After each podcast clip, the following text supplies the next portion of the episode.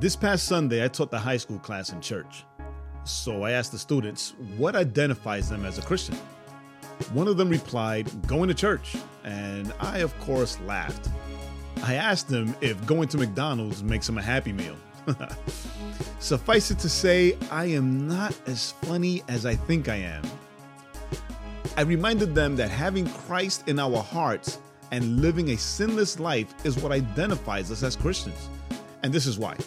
Psalms 119:11 says, "I have stored up your word in my heart that I might not sin against you."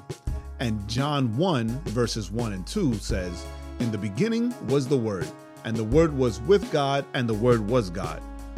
He was in the beginning with God." Okay? So, since Jesus is the word, one can say that Psalm 119:11 reads as follows: I have stored Jesus in my heart that I might not sin against him.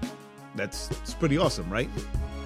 So store up the word, which is Jesus, in your heart and find your identity in him. This is Pastor Jay for This Is Outcry.com on FNF Live.